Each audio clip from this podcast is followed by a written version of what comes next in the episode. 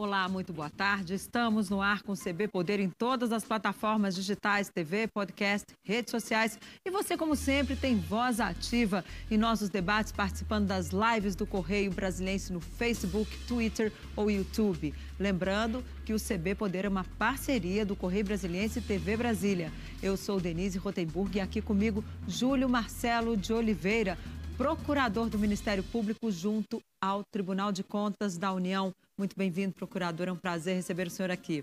É um prazer todo meu, Denise. Uma honra sempre vir aqui. Bem, recentemente o presidente Jair Bolsonaro disse que a Lava Jato não é mais necessária, que ele acabou com a Lava Jato porque acabou a corrupção no governo.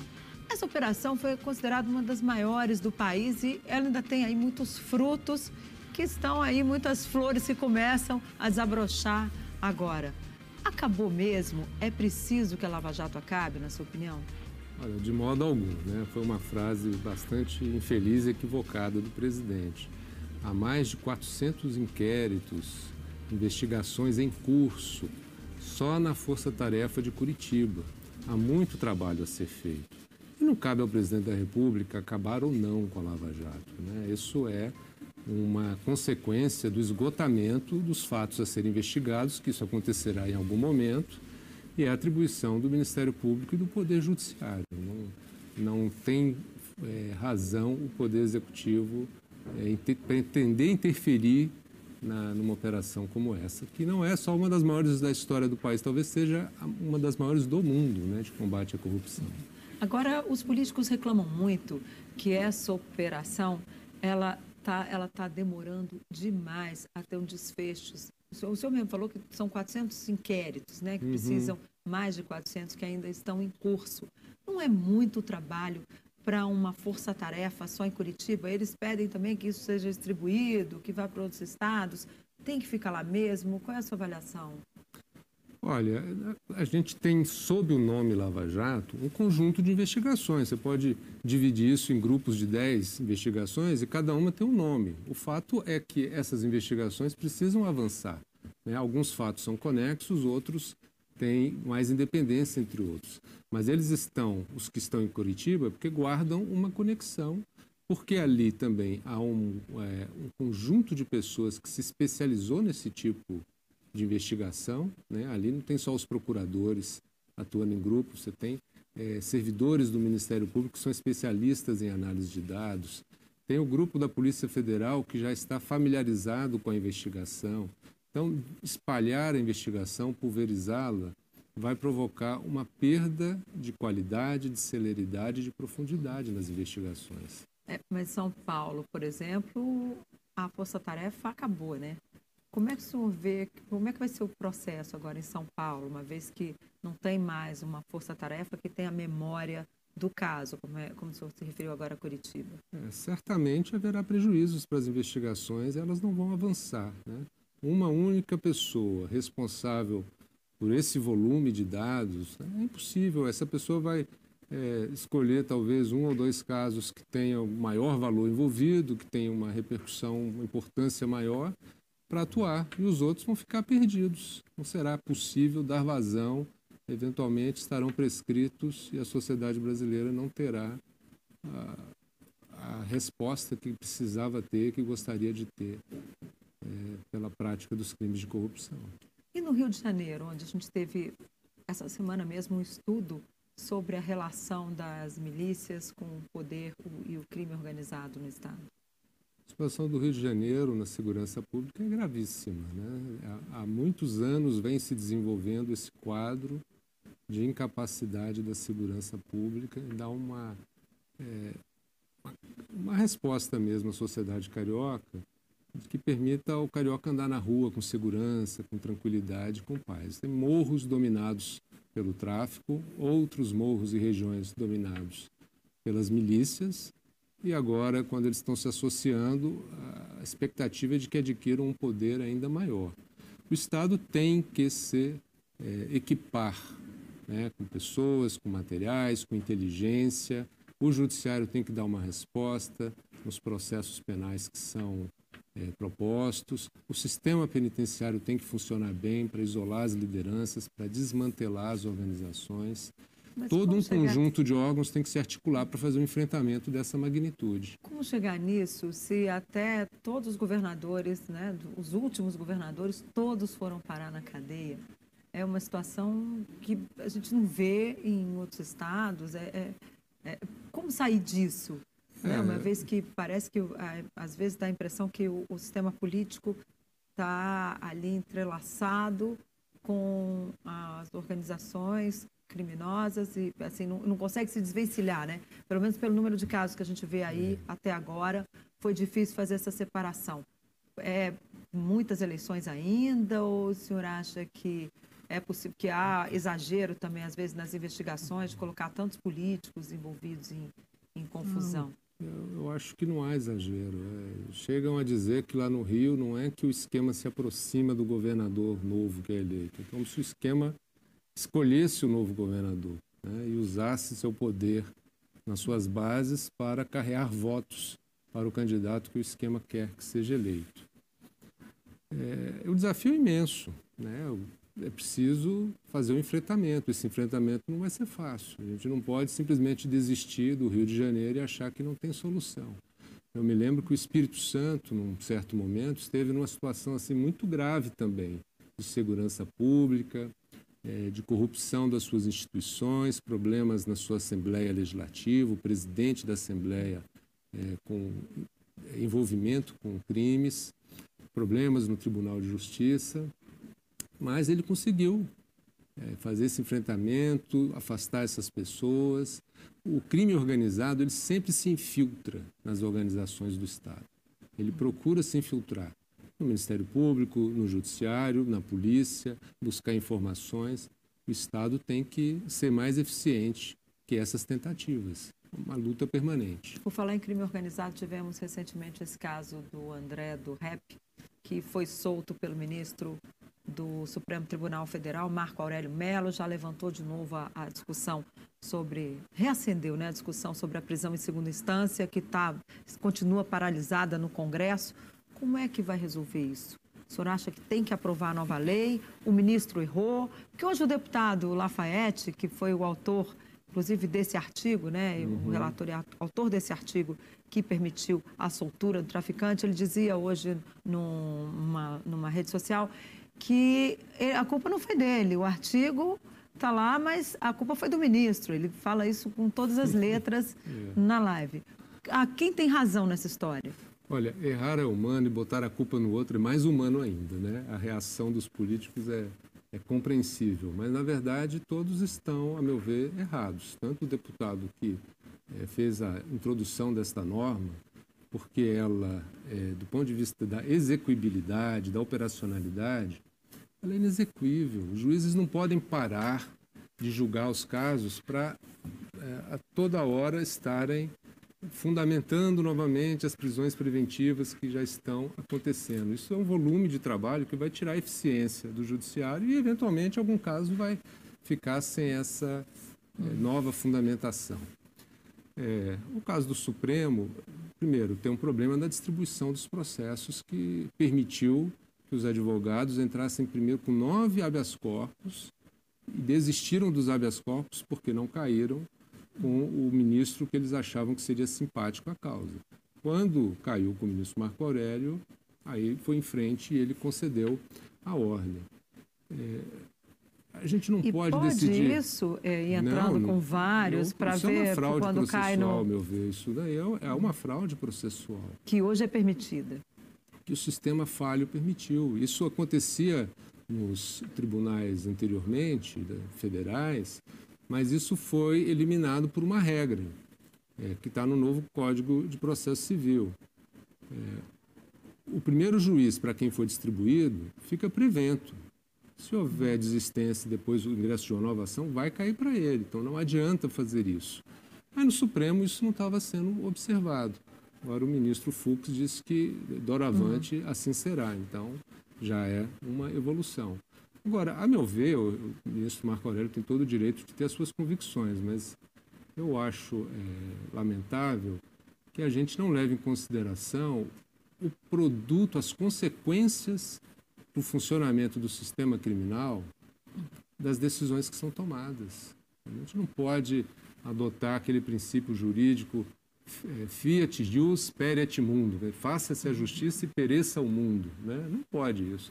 A gente está aqui numa realidade, o direito é feito pelo homem, para o homem, para o bem do homem.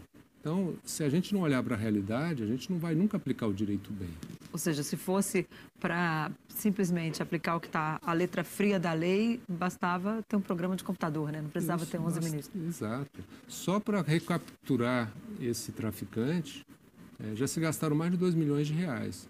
Agora, o problema não é nem tanto o custo financeiro, que também é importante, mas é todo o mal que ele poderá fazer liderando a organização criminosa dele. É muito esforço para combater o crime para depois colocar todo mundo em liberdade com essa simplicidade, com essa facilidade, com essa singeleza de argumentos.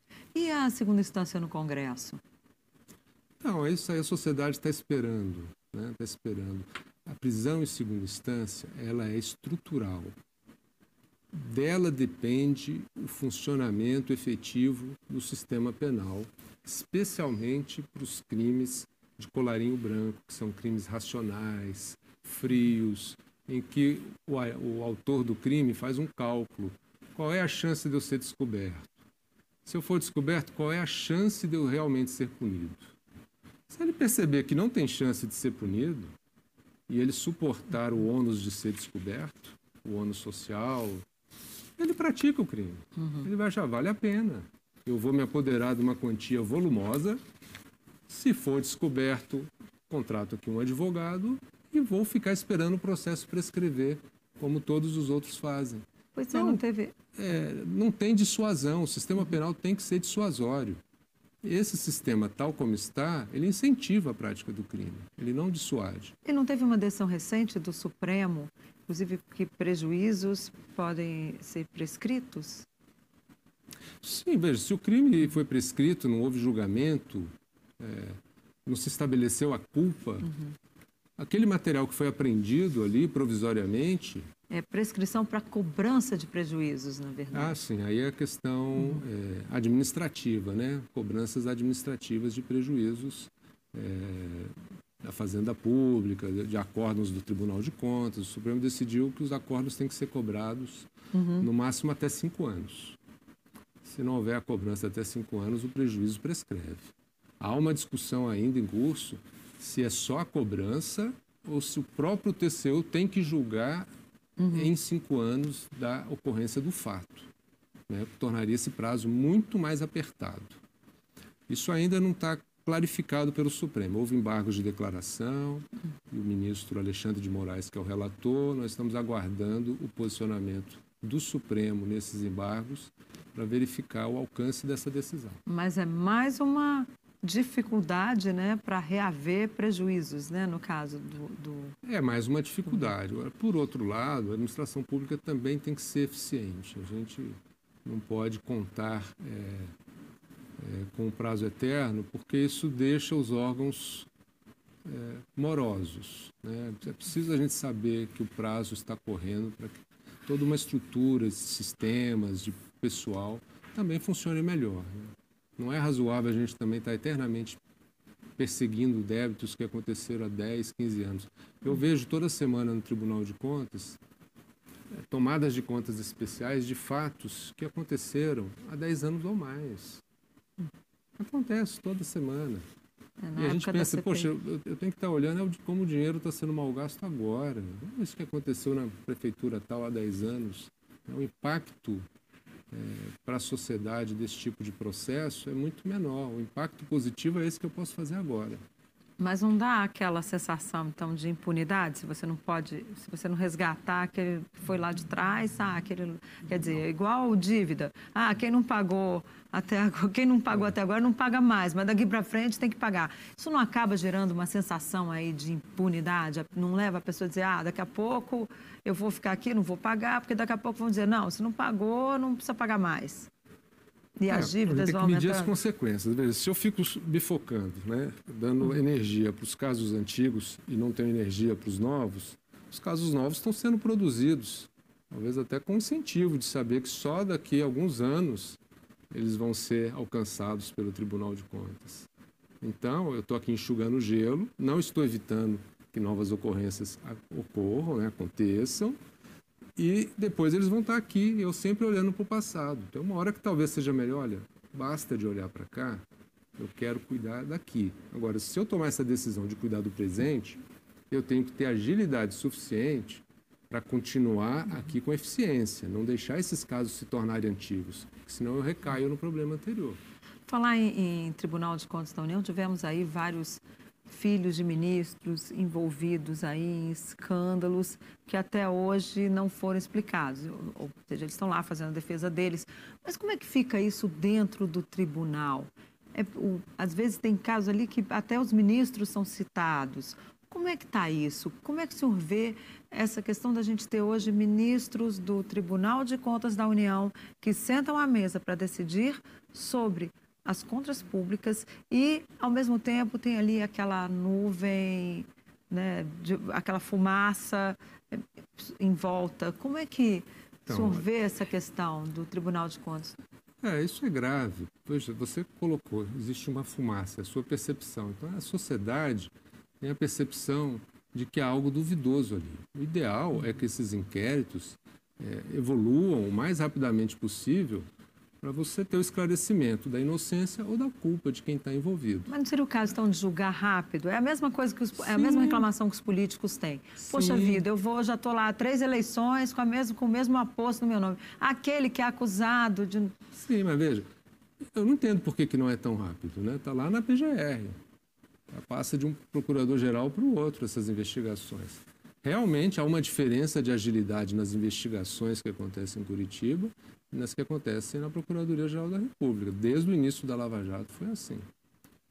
É, então, que esse é, um, é, uma consequência negativa desse foro privilegiado que também não tem razão mais de existir.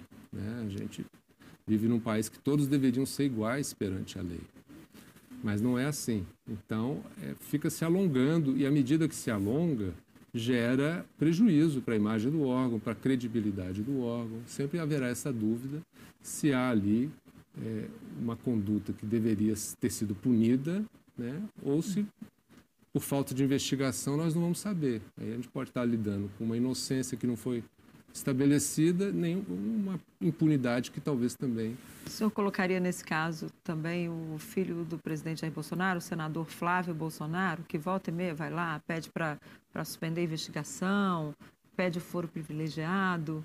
Como é que o senhor vê essas questões envolvendo? A questão dele é a mesma de todos os senadores, deputados e ministros, que todos, todas as autoridades que têm foro privilegiado. Né? As investigações são morosas, são mais lentas, os tribunais não são desenhados para lidar com a investigação penal é, no seu primeiro, na sua como instância originária, né? Os tribunais são feitos para julgar recursos. Eles são lentos. Veja a dificuldade que o Supremo teve para julgar o mensalão. Foi um julgamento heróico, mas foi de uma dificuldade imensa. Mas mesmo assim julgou, né? Muita gente depois falou assim: poxa vida, ainda bem que tinha um foro privilegiado, senão ia ficar anos e anos. Eu é. ouvi isso de, muito, de muita gente no próprio Congresso. Mas senão ia ficar anos um e anos para julgar isso. Foi um, um, um esforço heróico, sessões e mais sessões de julgamento, para julgar um único caso. E a, os casos são múltiplos. Então não dá vazão. Esse sistema não funciona. Por falar em, em, em mensalão, o, o marqueteiro João Santana, ontem no Roda Viva, ele disse que Caixa 2 era normal, que o PT fez como todo mundo fez, ou seja, que não era um crime é, muito grave, que passou a ser depois do mensalão.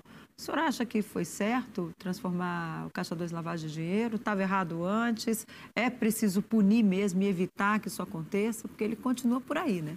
É, essa declaração dele vai na linha da naturalização da corrupção. Né? Por que, que existe Caixa 2? Porque alguém quer doar recursos e não quer contabilizar essa doação. E por que, que alguém faz esse tipo de doação? Porque tem algum interesse né, a ser preservado ou conquistado, defendido com a eleição daquela pessoa que recebe a, a, doação. Então, aquela doação é um investimento. Né? Haverá uma cobrança depois. Geralmente ela decorre como estou né, devolvendo o favor que já recebi ou estou investindo num favor que quero ter. Então é, é extremamente lesiva, nociva para o nosso sistema. Ok, olha, a gente vai rapidinho para o intervalo e voltamos em um minuto com mais Saber Poder, que recebe hoje Júlio Marcelo de Oliveira, procurador do Ministério Público junto ao Tribunal de Contas da União. Fica aí que ainda tem muito assunto pela frente.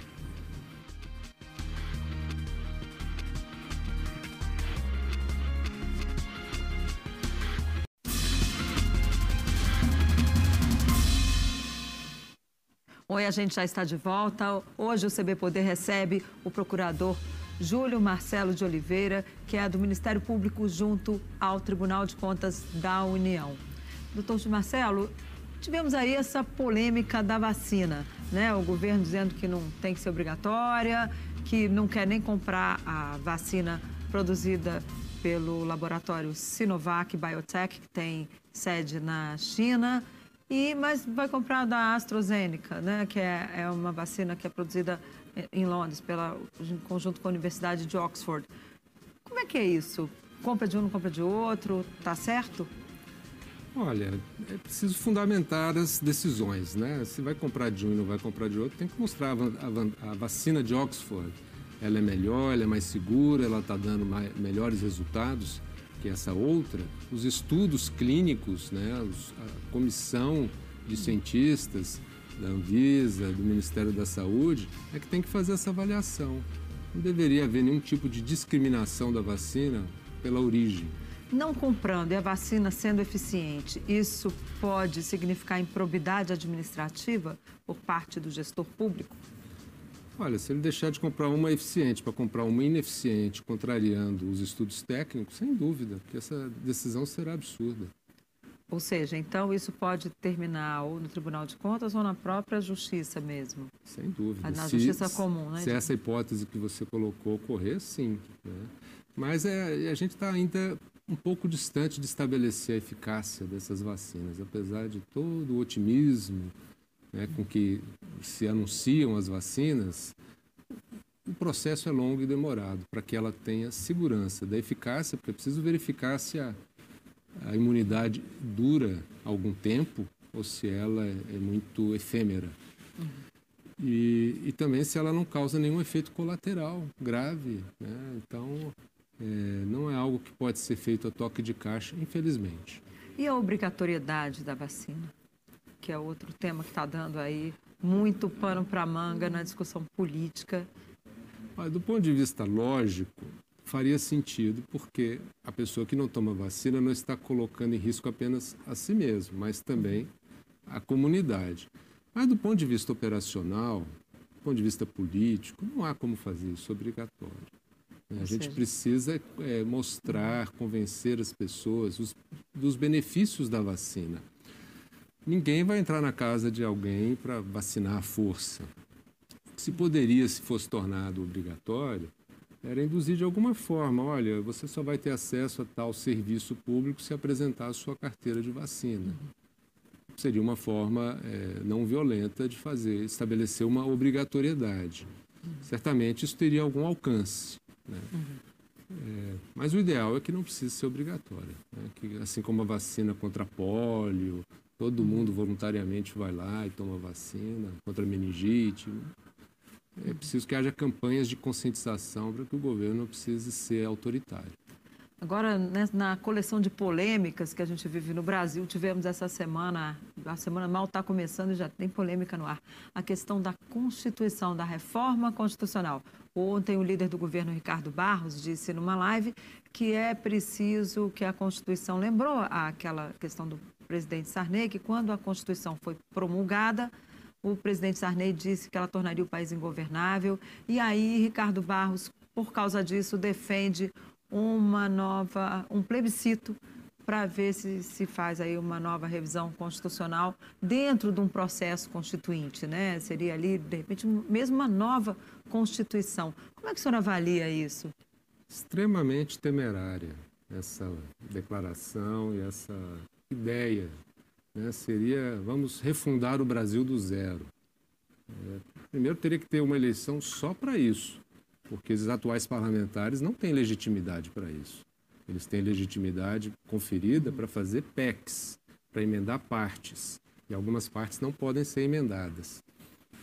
Fazer uma nova Constituição do zero teria que ser um sentimento nacional muito forte e com pessoas eleitas apenas para essa finalidade, que não poderiam é, se misturar com os congressistas. Esse foi um erro da Constituição de 88, porque muito daquilo que foi é, estabelecido na Constituição foi estabelecido em benefício dos próprios congressistas. É, porque tivemos um Congresso Constituinte. Um é bom lembrar os nossos, as pessoas é. mais novas que não foi uma coisa, não era é. específico para aquilo. Eles fizeram a Constituição e depois continuaram parlamentares. Pois é. Então... Nem uma Assembleia, quando ela é específica, ela faz aquilo e pronto, vai para casa, cuidar da vida, fazer outra coisa. Exatamente. A nossa Constituição, ela não é ruim, não. Ela é muito boa. Os problemas de governabilidade que nós temos, é, grande parte decorrem de má gestão econômica, que quando o país estava crescendo com uma situação fiscal bem, ninguém estava falando de Constituição, estava todo mundo feliz. Agora, na crise fiscal, os desafios, os problemas, a falta de dinheiro para realizar tudo é um problema. Outra coisa é a, esse presidencialismo de coalizão, o presidencialismo de cooptação. Né? O presidente tem que é angariar aliados mediante a distribuição de cargos, liberação de emendas. Isso é que traz ingovernabilidade. Né?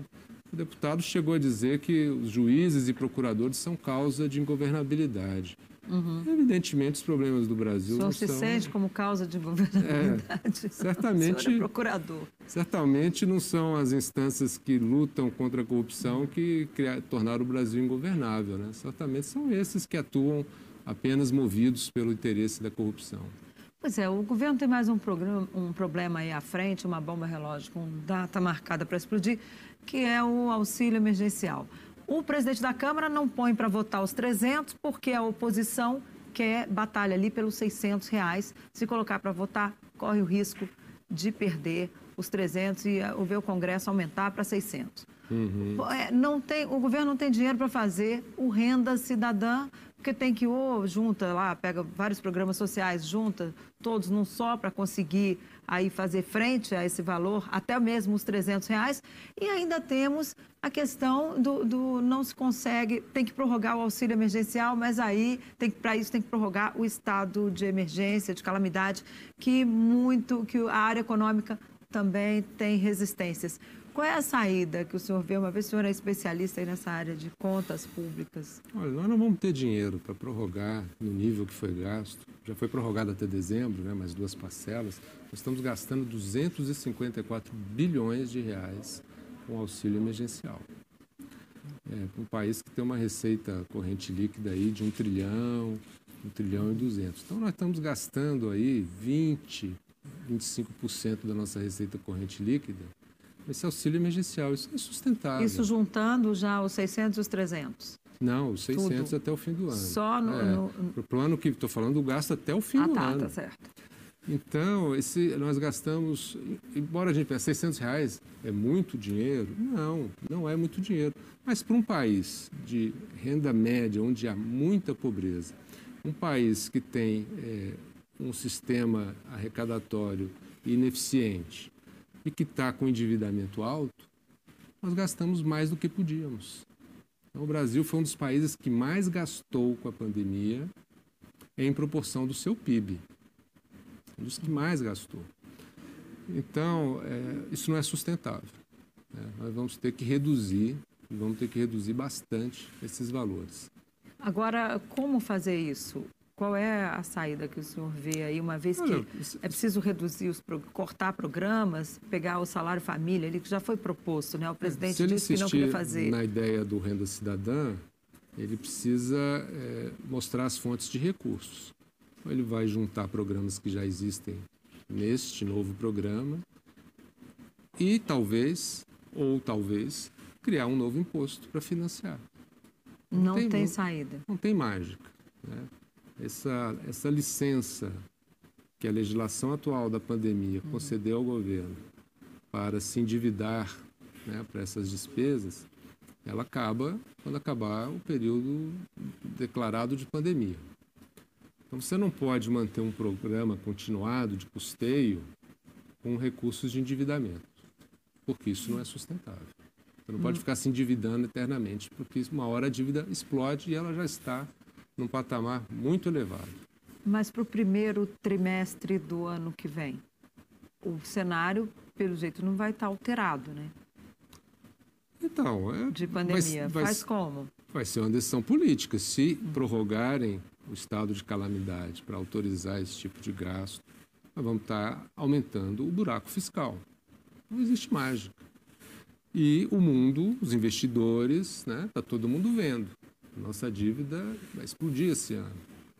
Então, se a gente continuar nessa trajetória, vamos perder o controle da dívida. Nós vamos entrar naquela situação de dominância fiscal, em que a política monetária já não faz mais efeito para estimular ou não a economia. Ou seja, voltamos ao, a, a era pré-plano pré real. Plano real. Exatamente. Quando o país ficou patinando ali em vários planos Isso, econômicos que não conseguia sair daqui. Você joga a taxa de juros para o alto, você vive um quadro de estagflação, né? o país estagnado com a volta da inflação.